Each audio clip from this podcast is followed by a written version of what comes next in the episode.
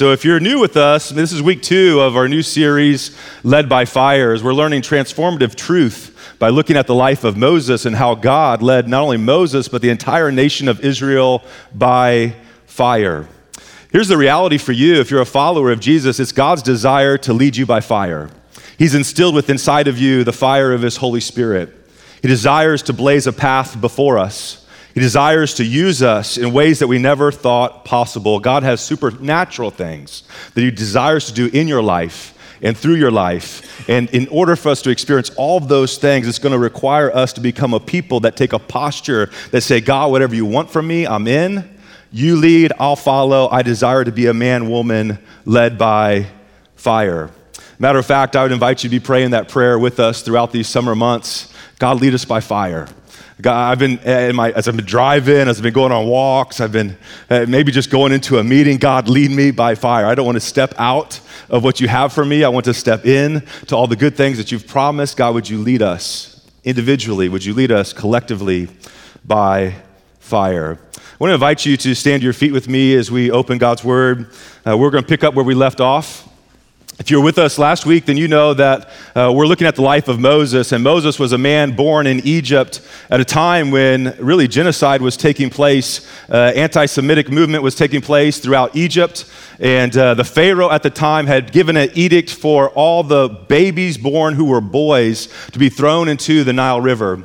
By faith, Moses' parents, his mom and dad, say, our boy should live. We know it's God's will that we do not throw him into the Nile River, so God, would you make a way? So by faith, they hide Moses for three months. Uh, by faith, uh, they they come up with this strategy to, to put Moses into the Nile River, and, and by faith, Moses, he, he appears to Pharaoh's daughter.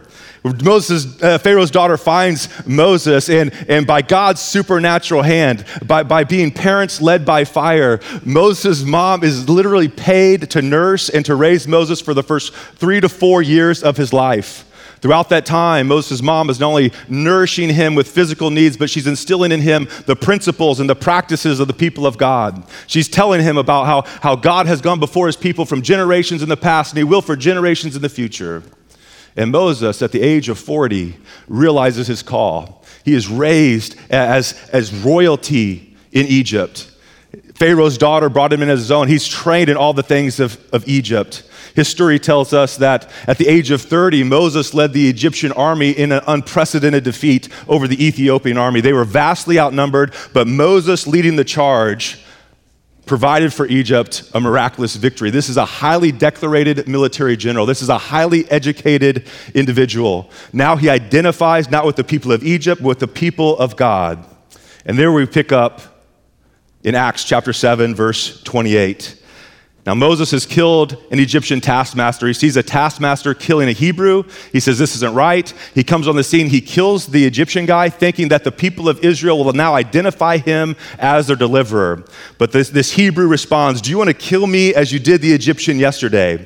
When Moses heard this, he fled to Midian, where he settled as a foreigner and had two sons. Now he's in Midian. He's in what is modern-day Saudi Arabia. He marries a foreign pagan wife. They have two kids together. That leads to a lot of downfall for Moses. We're going to talk about that next week. But here's what I want you to note. It says, after forty years had passed. So as we come to chapter three of Exodus, forty years have passed since Exodus chapter two. forty years have passed, and now an angel of the Lord appeared to Moses in flames of a burning bush in the desert near Mount Sinai. This is the word of the Lord, and as we unpack God's word today, we're going to discover that God desires to re- reveal his presence to Moses. God desires to reveal his purpose to Moses, and I just believe that God desires to do the same for your life and my life today as well. So let's pray. God, we thank you for your word. Jesus, we thank you that you're the same God who spoke to Moses. God, you desire to speak to your church gathered here. You desire to speak to us collectively as well as individually. So, Father, I pray you would do that today, that, God, you would not only speak to us and reveal your presence, but, God, you would speak to us and reveal your purpose and your plan for us, that we would be people who are led by fire as you desire for us to be. God, I pray your blessing on this time in Jesus' name, amen. You can go ahead and have a seat in the presence of the Lord.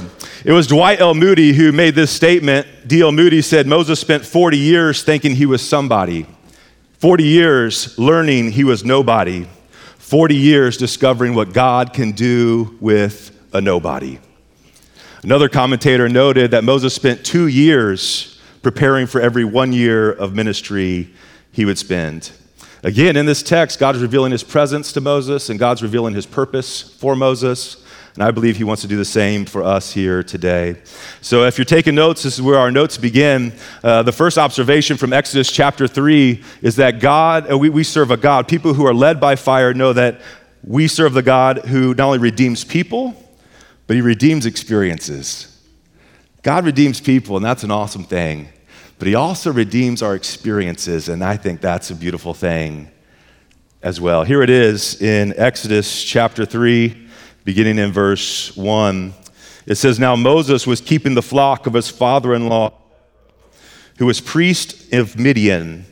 He led the flock to the west side of the wilderness and came to Horeb, the mountain of God." When we see that word Horeb, it's interchangeable with Mount Sinai. So he's talking about Mount Sinai. When it talks about his father, Jethro, being priest of Midian, uh, don't think of that as like a, a godly priest. He's a, a very much a pagan priest. And the people of Midian are, are very pagan. Uh, they're into a lot of idolatry. They're into child sacrifice. And so don't think of the God of Israel uh, being the God that Jethro serves. He serves, uh, there's multiple multiple gods that he is overseeing as priest. It lets us know that Moses is working for his father-in-law, which how many of you know can be kind of a humbling reality if uh, whenever we land in that, that spot. But he's not only uh, working for his father-in-law, but this military general, highly decorated, highly educated, was once in line to be heir over all of Egypt, the most powerful nation at this time. Now Moses is not only working for his father-in-law, but he's watching sheep, which is not like a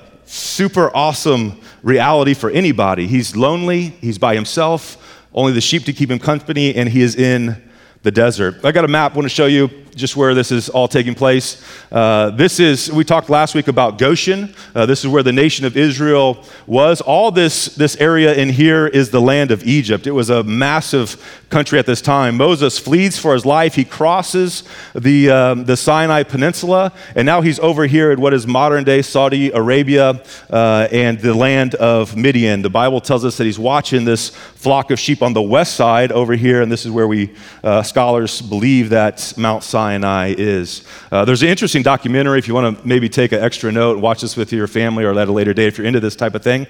Uh, there's a documentary on YouTube called uh, Mountain of Fire. Uh, just Google search Mountain of Fire and Mount Sinai, and uh, these two explorers have be- found what they believe to be uh, The, the, the mountain of God, the, the Mount, Mount Sinai. And it is in Saudi Arabia, a lot of evidence that leads us to believe that that is in fact true.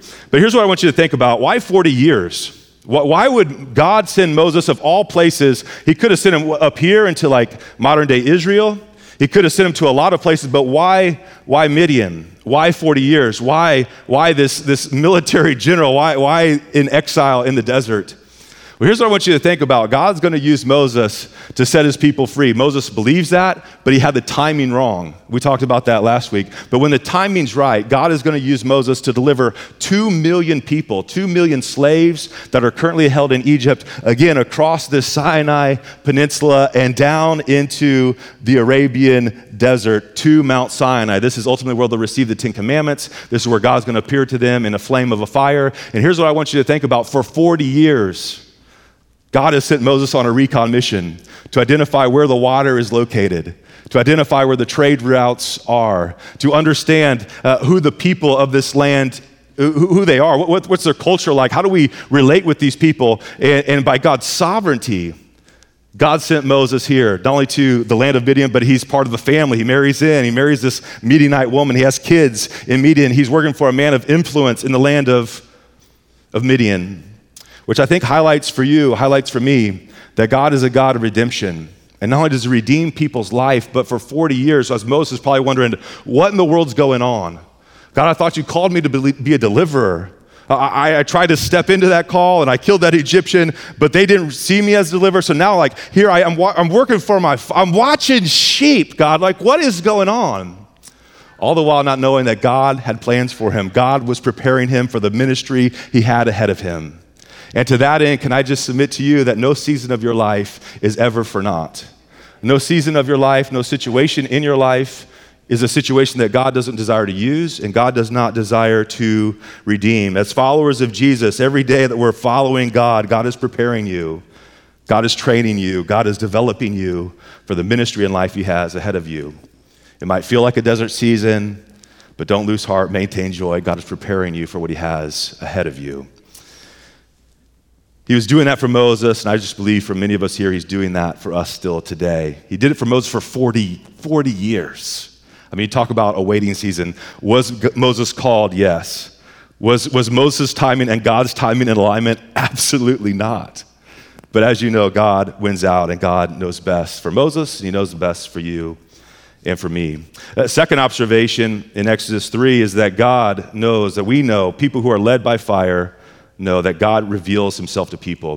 For you and I to be people who are led by fire, it's, we just need to know that God desires to reveal himself to you. God desires to reveal himself to people. Look at it in, in verse three. An angel of the Lord, so forty years, middle of the desert, no, no, what's going on. Then out of the blue, uh, as it would appear, an angel of the Lord appeared to him in the flame of a fire out of the midst of a bush. I want to pause here. This is an interesting phrase, the angel of the Lord. We see this in the Old Testament sixty-seven times. The angel of the Lord appears to individuals. The angel of the Lord appears to men and women to speak into their life, to give them direction about their life, to reveal promises for their life. Most scholars believe that this isn't just an angel of the Lord, but that's this is the Lord. Uh, this is the, the the the Yahweh. This the word in your Bible, if it's all in caps, that, that reveals to us, that's it's Yahweh. This is like God, very... very God. It was Alex Monti, a scholar, that said when God wants to draw near to someone, and we see this throughout the Old Testament specifically, he wants to draw near to someone without destroying them, he sent the angel of the Lord.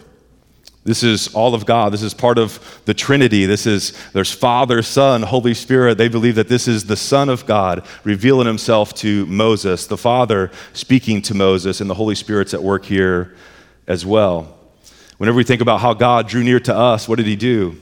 He, he sent his son, Jesus, like to reveal himself, to, to bridge the gap so we can have a relationship with God the Father. So here's Moses, and he's seeing Jesus. He's hearing the voice of the Father. And as we're going to see throughout Exodus, we see the Holy Spirit at work as well. What's interesting is that as Moses is having one encounter with God, he says, hey, God, like, let me see your face. Like, you reveal your glory. And God responds like, no one can see my face and live. So like, Moses, I'll speak to you, but I can't reveal myself. I can't let you see my face, because if you do, like, you'll be you'll be incinerated in a moment, because God's so awesome, God's so holy, God's so powerful. But what's interesting is when we come to Exodus chapter twenty-four, we see Moses and we see the, the elders of Israel like having this banquet, like having a meal with God himself. Look at this. Uh, then Moses, Aaron, and the seventy elders of Israel climbed the mountain, and there they saw the God of Israel. Under his feet seemed to be the surface of brilliant blue lapis, as, as clear as the sky. And, and through, though the nobles of Israel gazed upon God, he did not destroy them. In fact, they ate a covenant meal, eating and drinking in his presence. And so the skeptic says, well, there you have it. There's the contradiction in the Bible. But I would just submit to you that this is God, very God, but it is not God the Father, because no one can see God the Father and live. But I believe that this is the Son. This is the angel of the Lord revealed himself to the nation of Israel, sitting down, having a covenant meal with them. We see God the Father speaking to Moses. We see the Son appearing to Moses, and we see the Holy Spirit empowering Moses. In Numbers eleven twenty-five, it says, then the Lord came down in a cloud and spoke to him. He took some of the power of the Spirit, that's the Holy Spirit, that was on him, and he put it on the seventy elders. And watch this. When the Spirit rested on them, they prophesied. And this is the first time it happened. This is the only time it happened for these elders. I'm just submitting to you that this is all of God revealing all that he is to a man, to Moses. And I just believe the same God that revealed himself to Moses desires to reveal himself to you. I believe the Father desires to speak to you. I believe the Son desires to appear to you. I believe the Holy Spirit desires to empower you to do what you and I could never do on our own. Look at it in, in Exodus three, verse three. It says, and, and Moses said, I will turn aside to see this great sight. Like, this is this is not natural. Whenever something's not natural, it's it's supernatural. And so Moses has seen brush on fire before, but now he sees this bush that's being burnt but not being consumed.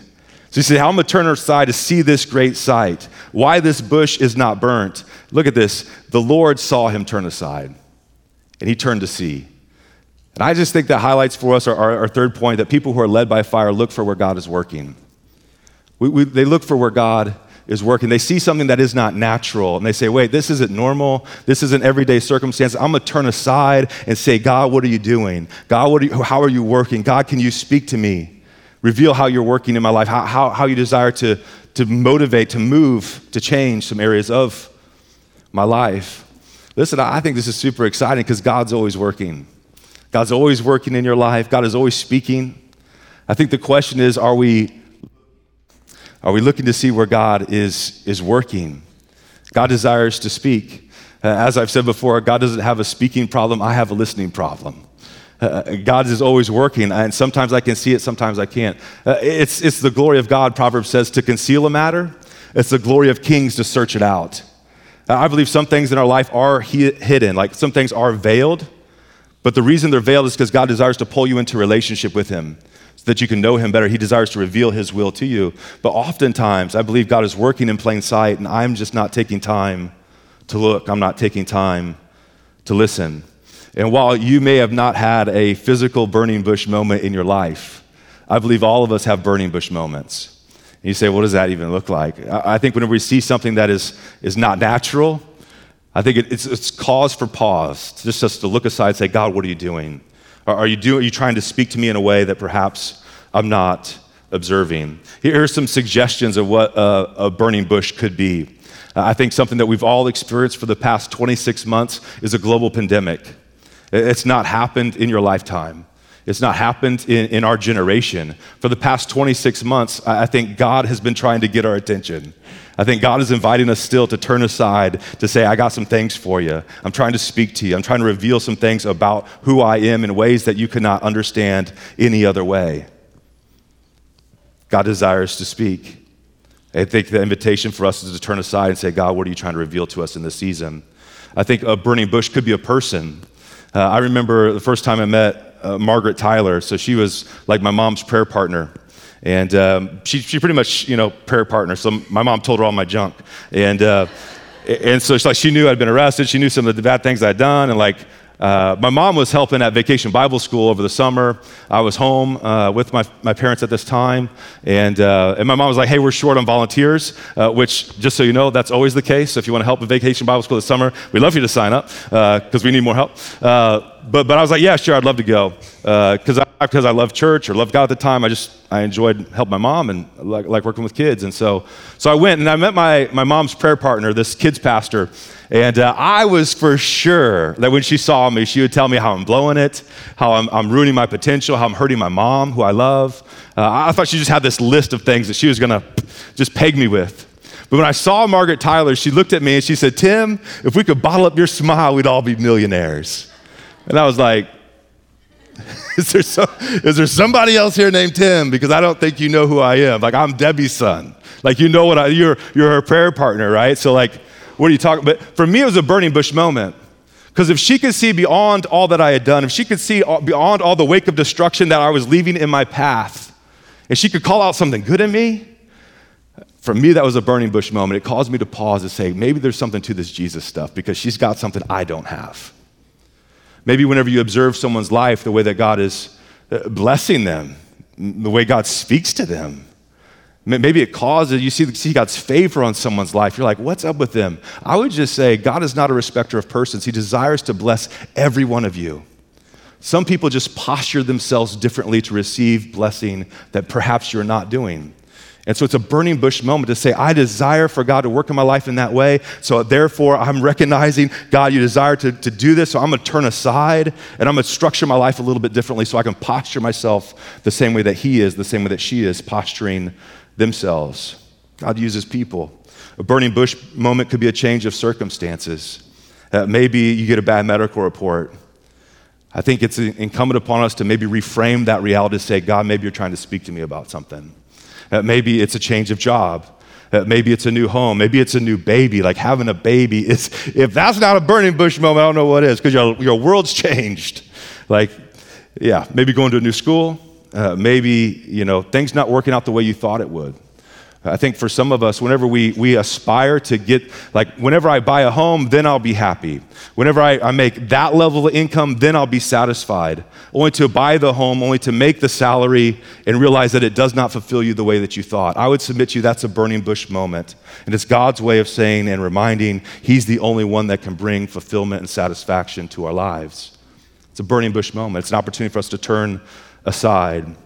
Let's look at it again in verse three. And Moses said, I will turn aside and see this great sight, why the bush is not burned. When the Lord saw, he turned aside, which, can I just pause there and just let you know God's watching. He, he knows the details of your life. When you when you turn aside and say, God, I'm, I'm stepping away from things that are temporary, I'm stepping towards the eternal, I think he notices. God saw that Moses turned aside uh, to see what God was up to, and God spoke to him. God called to him out of the bush. Moses, Moses, he said, I am here. This repetition is interesting. In the Hebrew, there's no words to give emphasis. So you can't say like, that's stupendous, or, or Moses, I got something very important for you to understand. So we see repetition. We see Abraham, Abraham, Isaac, Isaac, Jacob, Jacob. Now, Moses, Moses, I'm trying to get your attention. I'm trying to pull you in to relationship. Moses, there's something I want to reveal to you that don't miss it. Moses, Moses. And Moses responds, hey, here I am. I would submit to you, unless Moses turns aside, he might miss what God desires to do in his life. And for us, what does that look like? I think you being in this gathering, turning aside from things that are temporary to focus on things that are eternal and gathering as the church, it's your opportunity to turn aside and you're doing it. So like, atta boy, atta girl, like way to go. I think throughout the week, as we turn aside to, to open God's word and say, God, I'm, I'm, I'm not gonna fix my eyes on things that are temporary. God, speak to me about things that are eternal. We're turning aside. I think as we pray and talk to God, we're, we're choosing to turn Turn aside. God desires to speak. He desires to lead us by fire. God wants to reveal himself to us, but it's incumbent upon us. Let's turn aside and say, God, here's your servant. Here I am. Would you speak to me? That's what he does for Moses. The fourth observation is that people who are led by fire have a healthy reverence for God. People who are led by fire have a healthy reverence for God. So on one hand, God is calling Moses into intimacy. He says, Moses, Moses, like come close. I want to talk to you. And then the, verse five seems to be a paradox. Then he said, don't come near. Take off your sandals, for the place where you're standing is holy ground. This is one of the paradoxes of being men and women led by fire. On one hand, we're friends with God, absolutely. Are we children of God? one hundred percent, yes. Does he call you his beloved? Without a doubt. Does he want relationship with you that's personal and intimate? One million percent, yes. But may we never allow that to eclipse the reality that he is God, that he is holy. He, he, on one hand, you are made in the image of God, but on the other hand, God is not made in your image. He is not made in my likeness. He is outside of the box. He is holy, meaning he, he's set apart. Like when we look at the great expanse of creation, when you think about billions of galaxies and stars, like billions of light years away, we begin to get a little bit of taste that he is not like me. Here I am just scratching around this little ball of dirt called earth, and yet he's outside of all that. Like from eternity past, before the creation of our world, he existed. After this earth is consumed and doesn't exist anymore, he will still exist. Like on one hand, is he my father? Yes. Is he my friend? Absolutely. But on the other hand, like he's, he's God, he's holy, and I need to approach him as that. And that's what he tells Moses. Moses, Moses, come close. But Moses, don't forget who I am. Uh, uh, uh, the place where you're standing, this is very sacred. This is, this is holy ground. Moses is ultimately going to call, or God's going to call Moses to go to Egypt to, to set the Israelites free, to set God's people free. And Moses is like, well, who should I say tell them? Like, who, who sent me? What authority do I have to come and like to Pharaoh? Like, I tried this before, God. And Moses has a million excuses, and we're going to talk about that next week, but God tells Moses, here's, here's all you need to tell them. Tell them I am who I am. Anything beyond that would fall short. Anything less than that would be insufficient. You just tell them I am. Like I am the great I am. This is who I am. We live in a culture today where that says God can be whoever you want him to be. But that's not God. Like, he is the great I am. We can't shape him into our likeness. We can't shape him into who we want him to be. Like, he exists outside of all of that. He is the great I am. Verse six, God says, uh, I am the God of your father Abraham, the God of Isaac, the God of Jacob. And Moses hid his face, for he was afraid to look at God. Like, this is a, a very reverent moment. This is a very defining moment. This is a man who desires to be led by fire, but on the other hand, has an awe and reverence for who God, who God is.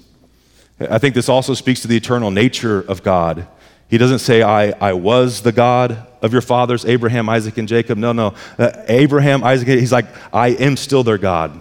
I was existent before Abraham, Isaac, and Jacob. Now they were on earth. Now they're with me in heaven. I still am their God, and they are still alive. I think for those of us who have lost loved ones that have gone on before us, I think this is a good reminder that that's not that they're they're gone. It's not like they they they, they don't exist anymore. No, he's still the same God. He's still the God of my grandpa. He's still the God of my grandma. He, they're more alive in his presence today than they ever were here on earth, and God is still with them. But Moses, he has this healthy reverence for God, and this is the paradox of Christianity that we embrace. On one hand, he invites us into intimacy. On one hand, he invites us into personal relationship. He, he desires to reveal himself to you, to speak to you, for you to speak to him. On the other hand, he's like, whoa, like you're, you're God, and I need to have a healthy respect for that. I need to have a healthy understanding of that. So God reveals his presence to Moses, and now we're going to see God reveal his purpose for Moses. This is very instructive for us, and I believe that this not only speaks to God's purpose for Moses, but I believe this speaks to your purpose and God's purpose for you here on this earth. Let's look at it in verse seven. Then the Lord said, I have surely seen the affliction of my people who are in Egypt. I have heard their cry because of their taskmasters. I know their sufferings. I have come down to deliver them out of the hands of the Egyptians and to bring them up out of the land, to a good land, a broad land, a land flowing with milk and honey, to the place of the Canaanites, the Hittites, the Amorites, the Perizzites, the Hivites, and the Jebusites. If you're wondering any good names to name your kids, you got a good list right here. Just pick one. This is God speaking to Moses, though. And what's interesting about this and what I want to, to highlight is that, that this is bracketed with Exodus chapter two. And it reveals to us that people who are led by fire, they understand that God sees, God hears, God knows, God delivers. We serve a God who does all that. Maybe you're in this place and you're like, I don't, God, like, do you even see me? one hundred percent yes.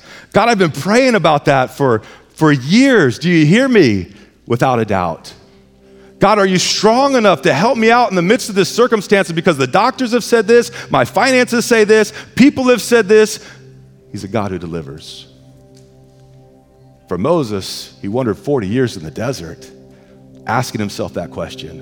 And in a moment, God appears to him and says, I'm everything that I promised you I was. And what Moses doesn't see is the end of Exodus chapter two. And what the people of Israel don't see as they're in bondage in Egypt is Exodus chapter three.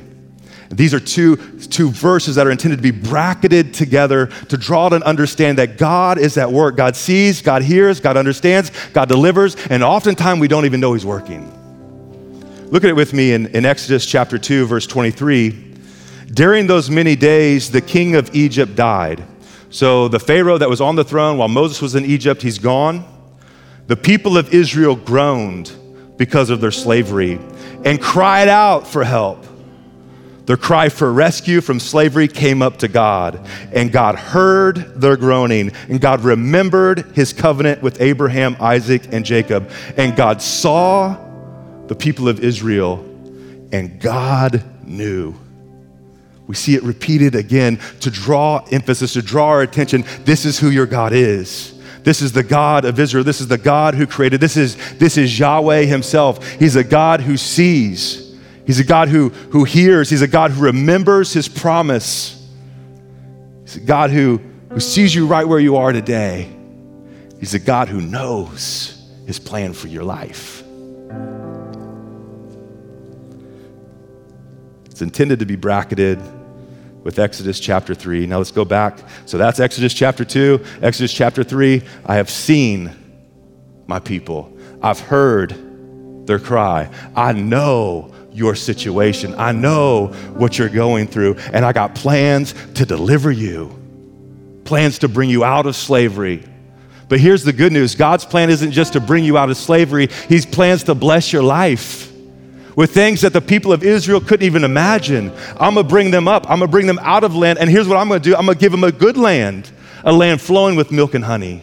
And God desires to bless his people so that his people can be a blessing to the world around them. And I believe God desires to do the same for you. God sees you. He hears you. He knows what you're going through.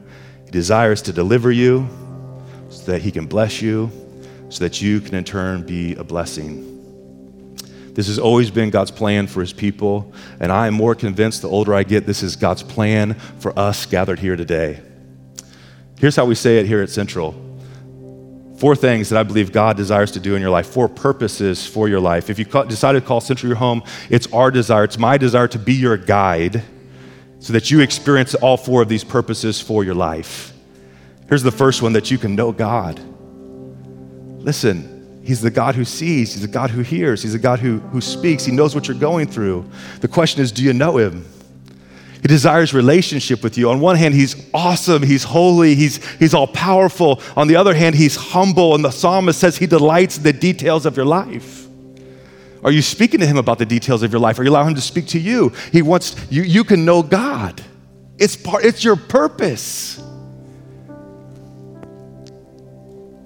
How can you intentionally know God more this week and grow in that relationship with him? Second purpose for your life is that you would be a man or a woman who grows in freedom.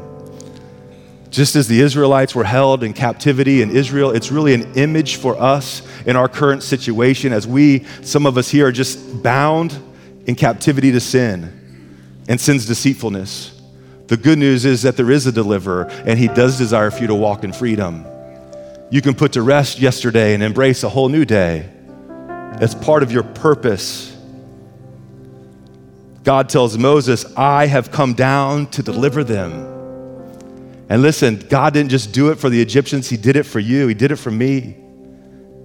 First John three eight says, people who keep on sinning show that they belong to the devil, who's been sinning since the beginning. But check this out, but the Son of God came to destroy the works of the devil. This is his purpose. One of the purposes of God, one of the reasons that Jesus came is to set you free. And all of us have that, right? Like no one here is exempt. We all have hurts, we all have hangups, we all have issues. You say, well, what, what area of my life do I need to find freedom? Listen, that area of your life, that if it wasn't there, you know your life would be better. You know you'd have more peace. You, you, you know you could step into a new day with more confidence. Whatever that is, he desires to set you free. And so what area of your life do you need freedom? The Son of God came to destroy the works of the devil and deliver you from sin's deceitfulness. Third purpose for your life is this, to show your purpose.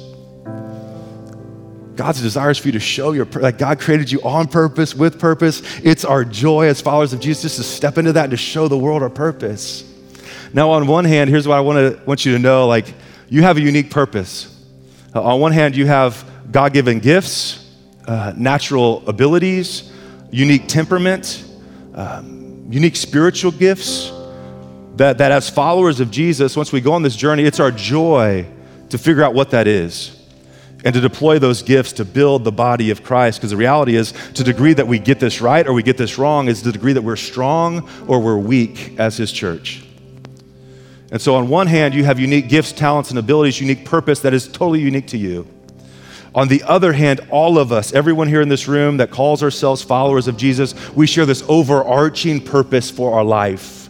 And that purpose for every single one of us here is to help people find and follow Jesus. From cover to cover throughout the Bible, that is, that is our purpose. We don't get to choose it. God's just endowed that upon you. This is your purpose. And so we talk about living with a one friend focus. Who's one person that you're helping know God? Who's one person you're helping grow in freedom? Who's helping one person? How are you helping one person show their purpose? And in doing so, you change that person's world. How do you do that? Who are you helping Find and follow Jesus. It's your, it's your purpose. Exodus chapter three, verse ten. Here's what, what God tells Moses. I, I will send you to Pharaoh that you may bring my people, the children of Israel, out of Egypt. You say, wait a minute, I thought God was going to come down. I thought God was going to deliver them. He is, but he's sending you. Is God going to set God's people free? one hundred percent. But he's also sending Moses. It's, it's a partnership together. Listen, more than anything else, I understand this is a little bit of a paradox because like you, most of my, my deepest hurts have come at the hands of people. But I'm just here to testify that more than anything else, God uses people to bring about healing of our deepest hurts, habits, and hangups. And more than anything else, God uses people to reveal himself to people. It's part of your purpose. It's part of the reason you're on this earth. God sent Moses, I, I will send you. Now, now look at this in John chapter twenty, verse twenty-one. Jesus said to them, peace I leave with you. Who wants peace? Hey, right here. I'm a candidate. God, I got one, two scoops of peace. Like, God, can you hook a brother up with some peace? And we want that, but, but here's our purpose that's dovetailed with that. As the Father has sent me. Jesus is like, I was sent by the Father. God, I only do what I see the Father doing. I, I wanna walk close, so closely to God that, that God, I hear you speak. I turn aside when you're moving and I take action on that. Jesus said, as the Father has sent me, even so, I'm sending you. Listen, if you are a follower of Jesus, you are a sent one. And you may say, God, that's a terrible plan. That's what Moses does. God, you got the wrong guy. I got a million reasons why that's a mistake. Let me just say this. Our excuses do not exempt us from our purpose. And you have an opportunity. You can say, God, I embrace that purpose. Not only do I understand my purpose now, God, I'm going to step into it. Or you can be disobedient. That's really your only two options here. This is a, this is one of the areas of our life where we say, okay, God, I might not like it, but you're God. I'm not.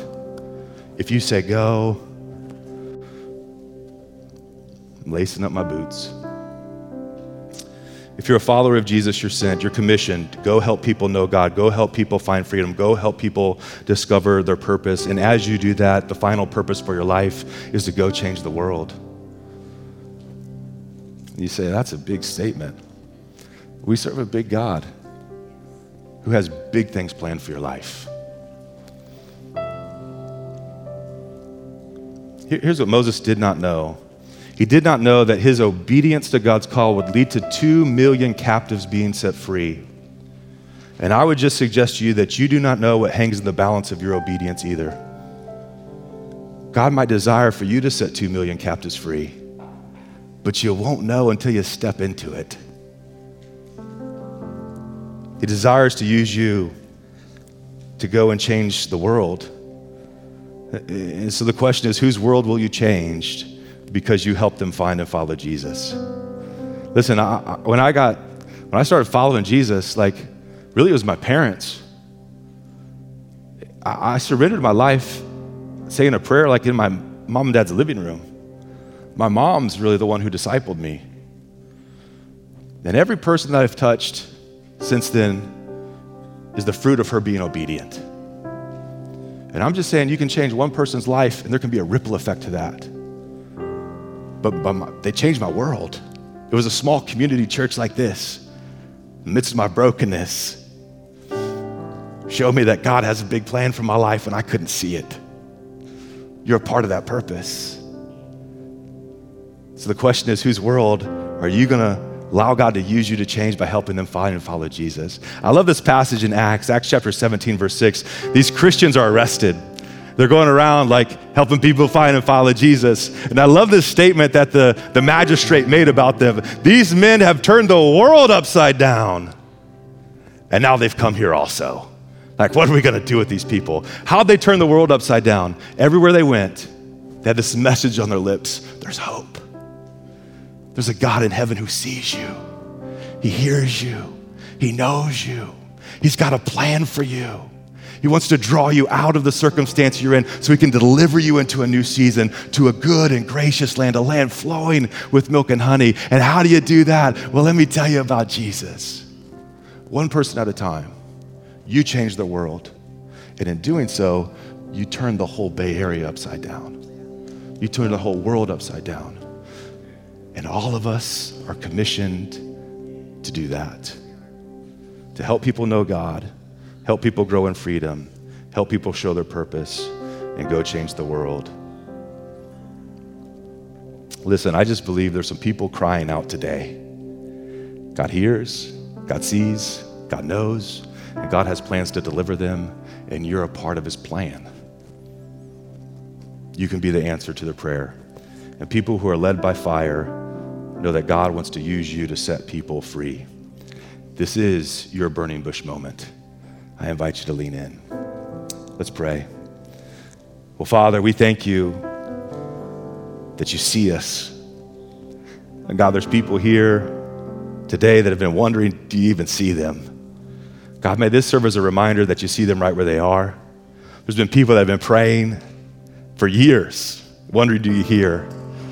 God, may you allow faith to build in their heart today. A lot of us have been wondering, God, what are you doing? What's what's the plans you got going on here? God, you, you know a plan. And sometimes, like Moses, it takes years for that plan to unfold. So God, would you fill us with confidence and joy as we're in this waiting season? And God, we thank you that you're the same God who called Moses, and God, you're calling us today. So God, may we step into that call, I pray. May you fill us with your spirit, fill us with faith, to be an accurate representation of all that you are. May we do that with reverence and honor. As we continue to pray with your heads bowed and eyes closed, I, I realize in a room like this, perhaps there's some of you who haven't engaged in a relationship with Jesus, and the good news is that God desires to know you, and it all starts there. You say, well, how can I know God? Well, it begins by embracing, by faith, what Jesus has done for you. The Bible says that if you, if you confess with your mouth that, that Jesus is Lord, like he's the boss, and you believe in your heart that God raised Jesus from the dead, that you can be saved. The reality is that all of us have sinned, all of us have blown it, I've blown it. And that, that sin has separated me from God. But the only reason I can now have a relationship with, G- with God is because of what Jesus has done. And the same is true for you.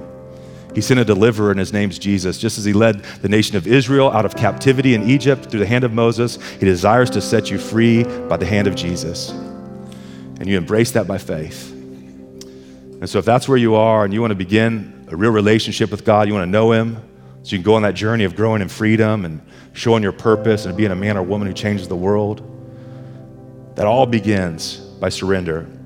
So I invite you to say a prayer to God like this with me. Say, God, I realize I've sinned. I know my sin has separated me from you. But God, I believe that you sent a deliverer, a rescuer. And I believe it's Jesus. And I believe in that moment that Jesus died on the cross, he paid the penalty for my sin. And I believe that because it didn't just end on a cross, but Jesus, because you're alive, I'm asking you to come alive in me.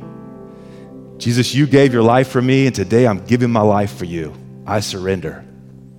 Now, God, would you fill me with your spirit and give me courageous faith to take steps of obedience in following you all the days of my life? So you continue to pray with your heads bowed, eyes closed. If that was your prayer today, your commitment to God, I just invite you to, to slip up your hand. I want to pray for you before we get out of here and show God that you mean business. You're in this journey. Yep, thanks, man. Yep, thanks, thanks, yep, thanks. Well, God, you see every hand lifted up to you. And God, I pray that, God, they would today experience the joy of your salvation. I pray, Father, that you would free their mind of condemnation from sins of the past, knowing that they've been forgiven, that, God, you dealt with them on the cross. So, God, may they leave this place feeling like the weight of the world is lifted off of their shoulders. Now, Father, I pray that you would fill them with your Holy Spirit so that, God, they can know you. And, and God, in this moment, we just believe by faith you're dropping spiritual gifts into their heart, into their life. God, may they discover what those gifts are. May they deploy them to build your church. God, would you give them courageous steps of faith, not just to make a, a commitment to you, but God, to make a physical declaration by going public with their faith and getting baptized, God. Would you allow them to take that step of obedience? Would they say yes to that? And God, I know you'll bless them as they do. God, we pray your blessing on, on those making that commitment today for the building of your church, for the glory of your name, and for the strengthening of your people. Would you do it, I pray, in Jesus' name. Amen. Amen. Hey, if that was your commitment today, man, I'd love to uh, connect with you. Uh, you can fill out that, that next step card, as I mentioned at the beginning of the service, Tiffany mentioned as well. Uh, I, I got some resources I'd love to get with you. I'll, I'll send you some emails I think can serve you on your spiritual journey. Uh, I'd love to meet with you one-on-one if you're game for that. Uh, if not, no worries. I'll just shoot you some texts and emails I think can, can help you. Uh, but man, let's give it up for those people that made that spiritual commitment. That's awesome.